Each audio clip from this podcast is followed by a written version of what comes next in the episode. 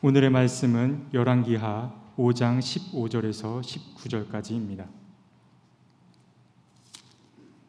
나아만과 그의 모든 수행원이 하나님의 사람에게로 되돌아와 엘리사 앞에 서서 말하였다.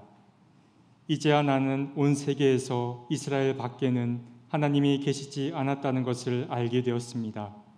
부디 예언자님의 종인 제가 드리는 이 선물을 받아 주십시오.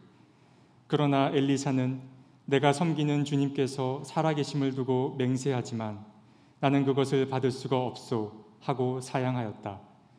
나아만이 받아달라고 다시 권하였지만 엘리사는 끝내 거절하였다. 나아만이 말하였다. 정 그러시다면 나귀 두어 마리의 실을 만큼의 흙을 예언자님의 종인 저에게 주시기 바랍니다. 예언자님의 종인 저는 이제부터 주님 이외에 다른 신들에게는 번제나 희생제를 드리지 않겠습니다.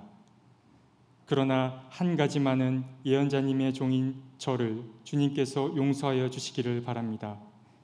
제가 모시는 왕께서 림몬의 성전에 예배드리려고 그곳으로 들어갈 때에 그는 언제나 저의 부축을 받아야 하므로 저도 허리를 굽히고 림몬의 성전에 들어가야 합니다. 그러므로 제가 림몬의 성전에서 허리를 굽힐 때에 주님께서 이 일 때문에 예언자님의 종인 저를 벌하지 마시고 용서해 주시기를 바랍니다. 그러자 엘리사가 나아만에게 말하였다. 좋소 안심하고 돌아가시오. 이렇게 하여 나아만은 엘리사를 떠나 얼마쯤 길을 갔다. 이는 하나님의 말씀입니다. 하나님 감사합니다. 네. 오늘 마중물 찬양대가 찬양해 준 대로 우리 모두 어, 평화의 바람이 되기를 또 평화의 도구가 되기를 간절히 소망합니다. 어, 모처럼 예배당이 외롭지 않아 보여 참 다행입니다. 어, 저는 거의 매일 하루에 한 번 이상 이 텅 빈 예배당에 올라와서 여러분이 앉으시는 그 자리에 앉아 보기도 하고 또 여기저기 이동해 가면서 햇빛이 비춰드는 예배당을 바라보면서 참 외롭구나, 쓸쓸하구나 이런 느낌을 받곤 했는데 오늘 그래도 음, 많은 인원은 아니지만 함께 예배 드릴 수 있어서 이 예배당이 모처럼 활기에 가득 차는 것처럼 보입니다. 마스크를 다 쓰고 계셔서 여러분의 표정을 살피기는 어렵지만 마음으로 여러분 웃고 계시지요? 네, 기뻐하고 계신 거 맞지요? 네. 어, 우리는 모두 이 시간을 간절한 마음으로 기다려 왔습니다. 어, 주님 안에서 한 가족으로 지음받은 이들이 함께 모여 기도하고 찬양하고 교제하고 하나님의 말씀을 경청하는 그 시간처럼 아름다운 시간이 어디에 있겠습니까? 그 시간이야말로 거룩하신 하나님의 현존 앞에서 내 삶을 돌아보는 시간이고 지치고 상했던 우리의 마음 속에 하나님의 생기를 모셔 드리는 시간이기에 이 예배 시간은 누구에게도 빼앗길 수 없는 소중한 날임이 분명합니다. 그동안 힘드셨지요, 여러분. 아직도 팬데믹 상황은 해결된 것은 아니지만 그래도 전 국민의 30% 정도가 백신을 접종하고 그래서 조금씩 조금씩 위험으로부터 벗어나고 있다는 신호들이 나타나고 있어서 마치 길고 긴 터널 저 끝에서 한 줄기 빛이 비춰드는 것 같은 그런 느낌으로 하루하루를 보내고 있습니다. 삶을 돌아보면 예기치 않은 일의 연속입니다. 평온한 우리의 일상을 깨뜨리고 들어와 우리의 삶을 송두리째 뒤흔들어 놓는 일들이 시도 때도 없이 벌어집니다. 시간도 장소도 사람도 예측 불가능한 게 인생이기도 합니다. 이 자리에는 우리에게는 다행인지 모르지만은 정말 이 시간에도 예기치 않은 사건과 사고로 말미암아 가슴이 무너지는 사람들이 있습니다. 당사자들은 물론이고 그들과 관련된 사람들의 아픔과 상실감이라는 것은 말할 수가 없습니다. 이게 어쩌면 인간의 한계인지도 모르겠습니다. 인간은 누구도 자기의 삶에 대한 통제권을 온전히 행사할 수 없습니다. 내가 조심조심 산다고 해도 느닷없이 벼락처럼 닥쳐오는 사고들을 우리가 미연에 방지할 수 없다면 말입니다. 세상에 살다 보면 나 스스로가 선택하지 않았지만 겪어내야만 하는 그런 일들이 제법 많이 있습니다. 억울하다는 생각이 들기도 하고 또 인생에 대해서 분노하기도 하고 하나님이 왜 이런 고통을 나에게 허락하시는가 하는 원망의 마음이 들기도 하는 게 사실입니다. 하지만 그런 모든 문제들을 겪어내며 사는 게 인생이기도 합니다. 다행스럽게 내 능력으로 어, 또 내가 가지고 있는 경험으로 그 문제들을 해결할 수 있다면 좋겠지만 아무리 노력해봐도 해결할 수 없는 일들도 종종 벌어지고 나는 게 인생입니다. 독일의 철학자인 칼 야스퍼스는 바로 그러한 상황을 일러서 한계 상황이라고 말한 바가 있습니다. 느닷없이 닥쳐와서 정말 우리의 일상을 파탄내고 좌절감을 느끼게 만들고 벼랑 끝에 내몰려서 내 인생이 도대체 뭔가 이것을 묻고 또 물을 수밖에 없도록 만드는 그런 상황 말이죠. 이게 바로 한계 상황입니다. 어떤 것들이 있을까요? 전쟁이라든지 죽음이라든지 질병이라든지 죄책감이라든지 인간의 유한성에 대한 자각이라든지 이런 것들이 우리를 끝까지 밀어붙이고 있는 인간의 한계 상황이라고 말할 수 있겠습니다. 그런데 한계 상황은 누구도 원하지 않은 것이긴 하지만은 그러나 한계 상황을 경험할 때 비로소 우리는 멈추어 서서 내가 그동안 살아온 내 모습이 하나님의 뜻에 합당한지 나의 본래적인 삶에 합당했던 것인지를 묻게 되기도 하는 거지요. 이게 우리들입니다. 그리고 그 한계 상황에 부딪히고 보니 내가 절대적 가치를 두고 추구하던 것들이 그렇게 인생에 소중한 것 아니라는 사실을 알게 되고 그동안 덜 돌봐왔던 것이 어쩌면 더 본질적으로 중요한지 모르겠다는 깨달음을 얻게 되기도 합니다. 중병에 걸렸다가 회복된 사람들 가운데는 이제는 돈을 추구하던 삶을 내려놓고 조금 경제적으로는 가난해질는지 몰라도 가족들과의 시간을 더 많이 갖고 친구들과 우정에 찬 관계를 이루는 일에 더 많은 시간과 마음을 쓰는 사람들이 있습니다. 어떻게 보면 그가 더 행복해 보이기도 합니다. 이것이 한계 상황이 인간에게 주는 선물 가운데 하나이기도 합니다. 오늘 본문은 바로 그런 한계 상황에 내몰렸던 한 사람의 이야기를 들려주고 있습니다. 그는 시리아의 대장군인 나만이라고 하는 사람입니다. 시리아는 성경에서 아몬이라고도 아, 그 되어 있는데요. 아, 아람이라고 되어 있습니다. 그러니까 이 시리아는 오랫동안 이스라엘과 더불어서 적대 관계를 유지하고 있었던 그런 나라입니다. 그런데 시리아의 대장군입니다. 성경은 그를 다양한 말로 소개하고 있는데 왕이 아끼는 큰 인물 그렇게 말하기도 했고요. 존경받는 사람이라고도 말합니다. 그리고 강한 용사라고 말하기도 합니다. 시리아 사람들에게는 영웅적인 인물이지만은 그와 적대 관계인 이스라엘 사람들이 보기에는 그는 사라졌으면 좋은 사람이겠죠. 이게 아이러니입니다. 그런데 그 영웅적인 인물이 한계 상황에 당도하게 되었습니다. 바로 그것이 무엇입니까? 나병에 걸린 것이죠. 치료하기 위해 정말 많은 노력을 기울였겠지만은 나만의 병세는 조금도 차도를 보이지 않았습니다. 그만한 권력을 누리고 있으니 정말 난다 긴다 하는 치료자들이 다 와서 노력했겠지만은 그의 병은 나을 줄을 몰랐습니다. 벼랑 끝으로 내몰린 것 같은 한계 상황 속에 그는 내몰리게 된 겁니다. 그런데 어느 날 문득 나만의 집에 있는 한 소녀가 주인에게 말을 건넵니다. 그 소녀는 이스라엘과 시리아가 전쟁했을 때 전쟁 포로로 잡혀왔던 소녀이고 나만의 아내의 시중을 드는 몸종 역할을 하던 소녀입니다. 그러니까 어떻게 보면 인생에서 정말 고통스러움을 겪고 있는 것이죠.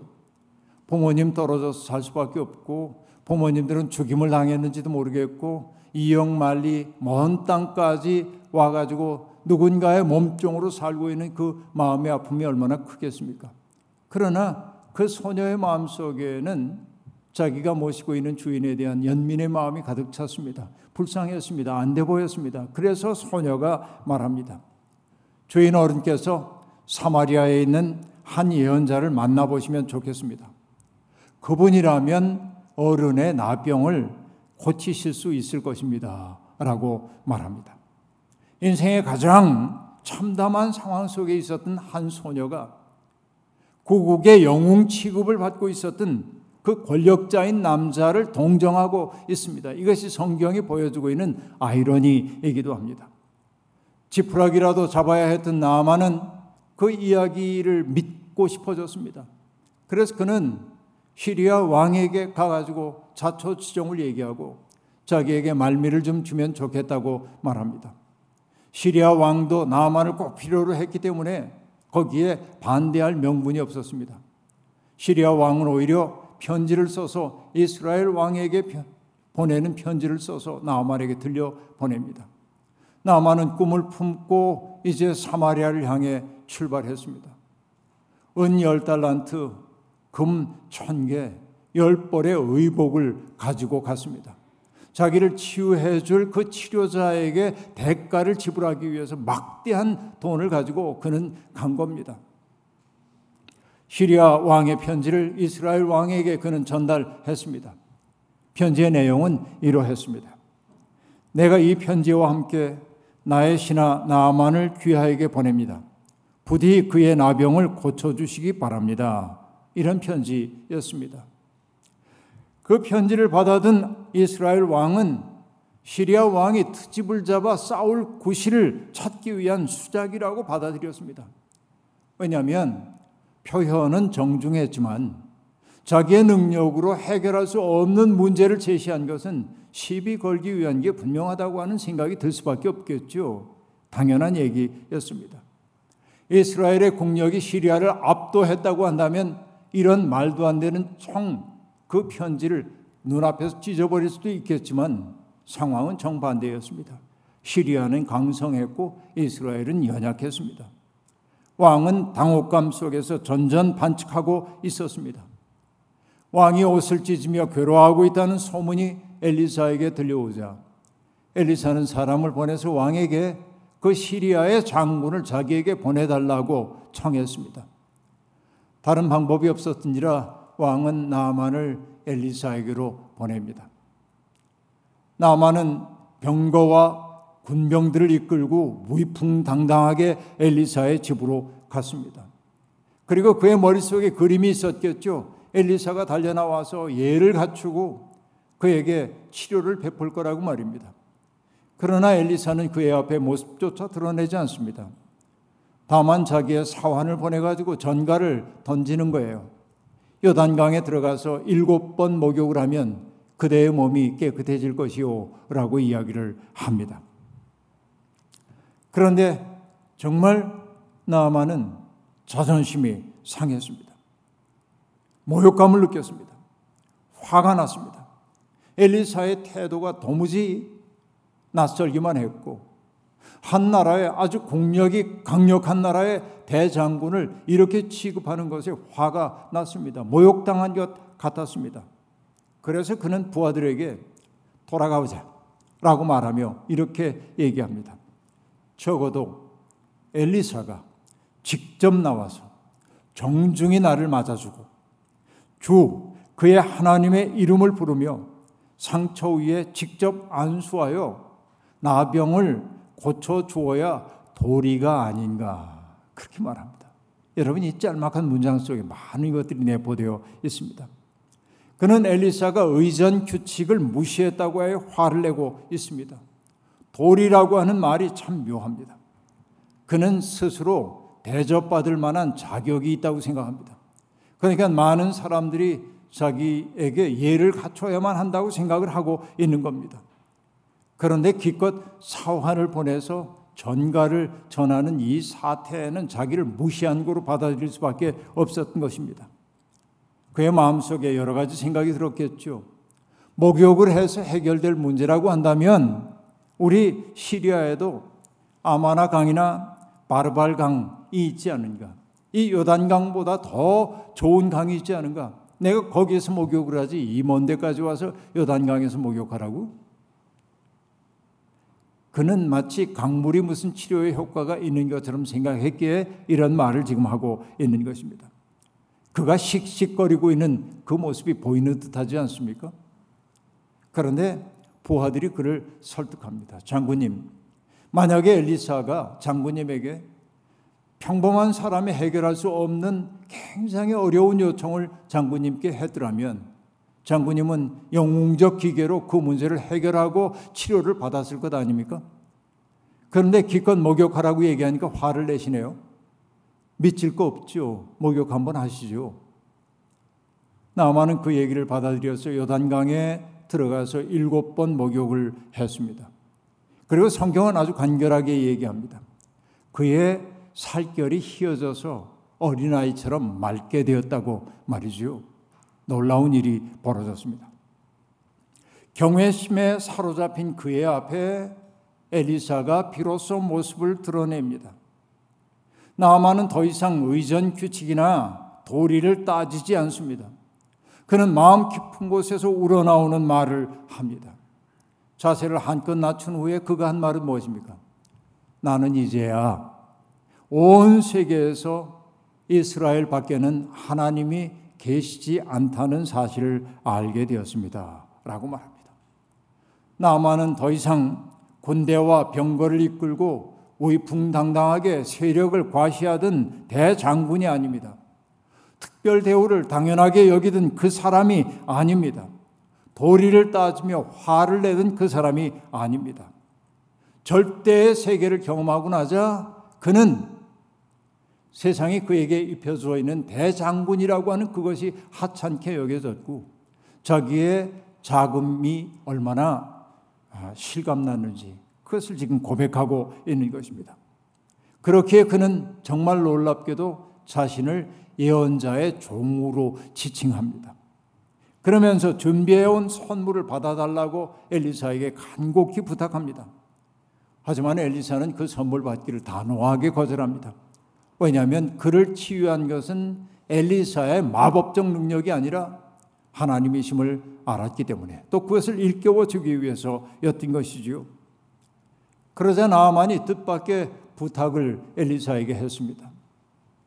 낙이 두어 마리에 실을 만큼의 흙을 자기의 고국으로 가져가게 해달라는 것이었습니다.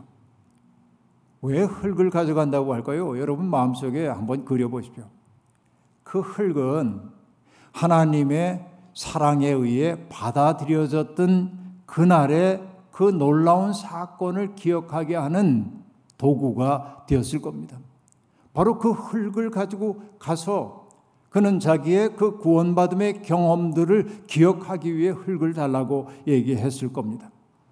엘리사는 그것을 물론 허용했죠. 그런데 엘리사가 권한 것도 아닌데 나아만은 자발적으로 이렇게 얘기합니다. 나는 이제 주님 이외에 다른 신들에게 번제나 희생제를 드리지 않겠습니다. 라고 말합니다. 그러나 그의 마음속에 큰 괴로움이 있습니다. 이제는 정말 이스라엘의 하나님만이 생명을 주시는 분임을 분명히 알고 또 그렇게 고백했지만 자기의 삶의 자리는 여전히 시리아일 수밖에 없고 자기의 일은 시리아 왕을 섬기는 대장군일 수밖에 없는 겁니다. 그러다 보니 그의 마음속에 하나 생각이 고통이 이제 떠오르게 되는 것입니다. 그것은 어떤 것이지요? 왕을 모시고 이방의 신전에 들어가게 될는지도 모르는 그 사건 때문에 그는 괴로워하고 있습니다. 그러나 그런 괴로움만을 품고 있을 것은 아닙니다. 그에게 있는 흙 한 줌, 그가 가지고 갔던 두 나귀 분량의 흙은 그의 소속을 상기시켜 줄 것임이 분명합니다. 이게 중요합니다. 여러분, 며칠 전에 저는 사회학자이면서 우리 통일 부총리를 지내기도 했던 한완상 선생님이 이제 책을 내시는데 그 책에 추천 글을 써달라고 그래서 아, 그 교정지를 읽었습니다. 근데 그 교정지 글을 읽다 보니까 참 감동스러운 대목을 하나 만나게 되었습니다. 한한상 박사님은 이제 대학을 졸업하고 1962년에 미국으로 유학을 가게 되었습니다. 그런데 집안이 넉넉하지 않았기 때문에 그는 유학할 자금이 별로 없었는데 당신의 스승이었던 이상백 선생님이 마련해 준 여비를 가지고 비행기를 타고 샌프란시스코까지 갔습니다. 그런데 그가 다녀야 할 학교는 저 남쪽 애틀란타에 있는 에모리라고 하는 대학이었습니다. 샌프란시스코에서 기차를 타고 그는 사흘 걸려서 그 애틀란타에 도착했습니다. 잠도 기차에서 자야 했고 먹는 것도 아주 형편없었지만은 기차 안에서 해결해야 했던 것입니다. 귀진맥진한 채로 에모리 대학의 기숙사에 당도했습니다. 그리고 기숙사에 들어가 가지고 가지고 왔던 짐을 푸는데 그때도 뭐 캐리어 끌고 갔는지 그건 잘 모르겠습니다만 어쨌든 짐을 이렇게 풀기 위해 하나하나 정리를 하다 보니 낯선 비닐 하나가 그 속에 들어 있었습니다. 자기가 꾸려 놓은 것이 아닌데 비닐이 있는 것을 보고 이상하게 여겨 비닐을 열어보니 거기에 조그만 주머니 하나가 있었습니다. 그 주머니에는 흙이 담겨 있었습니다. 그리고 그 옆에 쪽지 하나가 놓여 있는데 아버지의 손글씨였습니다. 그 편지의 내용이 이러합니다. 완상아, 고향 생각나면 이 흙냄새를 맡아보아라. 이 흙은 우리 집 마당 흙이다. 조상들의 뼈와 피가 묻혀 있는 조국 강산의 흙이다. 조상들의 넋이 이 속에 스며 있다. 부모, 형제, 자매의 사랑이 흙 속에 녹아 있다. 어떤 어려움이 있을지라도 이 흙 속에 담긴 사랑의 힘으로 잘 이겨내고 값진 배움의 삶을 살아라. 라는 편지였습니다. 아버지의 마음이 그의 존재 전체에 와닿았습니다. 요교적인 절제가 몸에 배셨든지라 자식들에게조차 따뜻한 말 한마디 하지 않던 그 아버지의 속 깊은 사랑을 그는 느낄 수 있었습니다. 그 쪽지는 그리고 아버지가 정성껏 담아보낸 그 흙 한 줌은 청년 한환상의 눈물샘을 자극했습니다.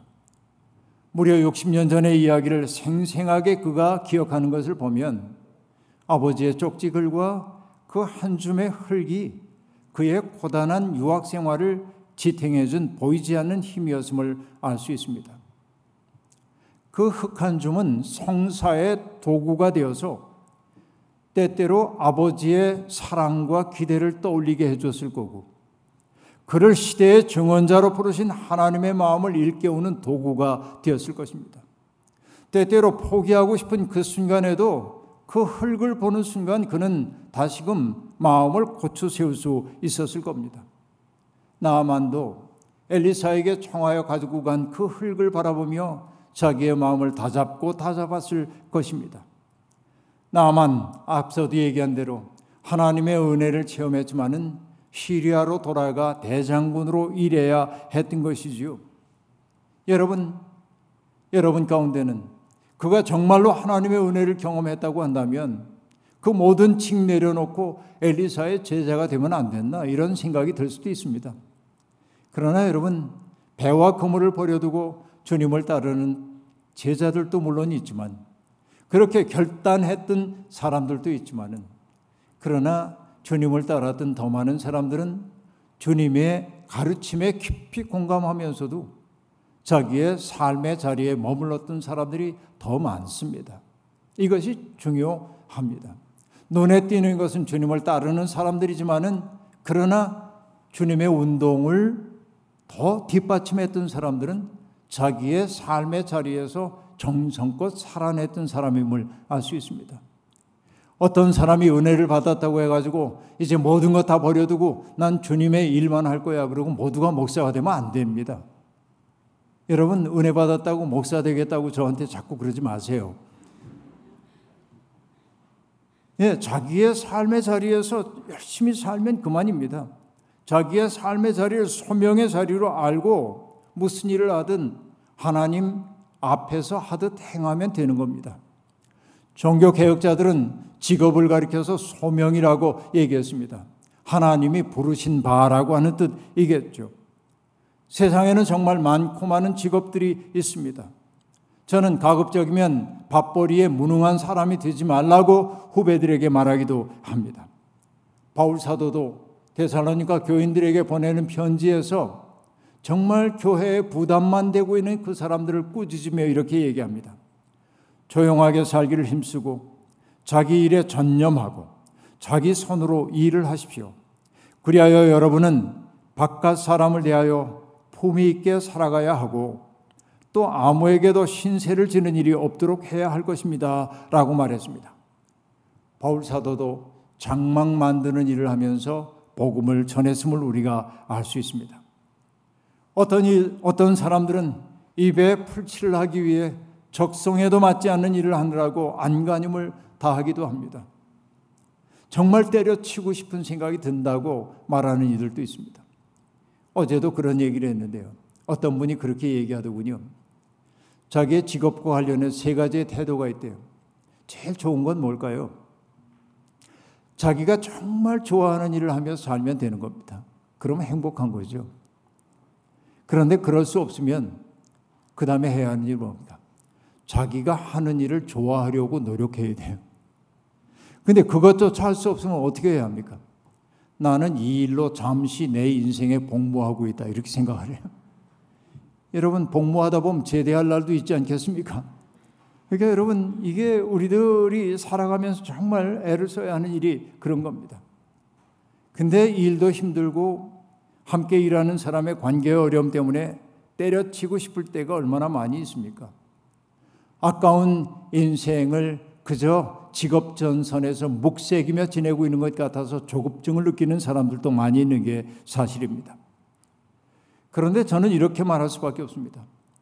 여러분, 가급적이면 자기의 건강을 현저히 해친다든지 자기의 직업이 누군가의 건강과 영혼의 건강을 해치는 일이라고 한다면 하나님을 믿는 우리들은 가급적 그 일로부터 멀어져야만 합니다.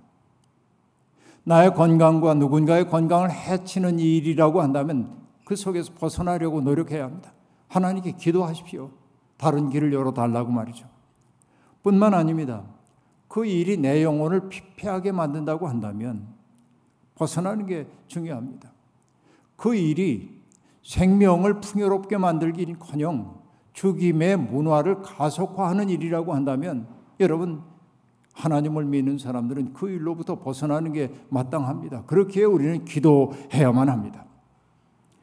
여러분 떠날 때는 떠나더라도 자기의 자리를 소명의 자리로 여길 수는 있습니다.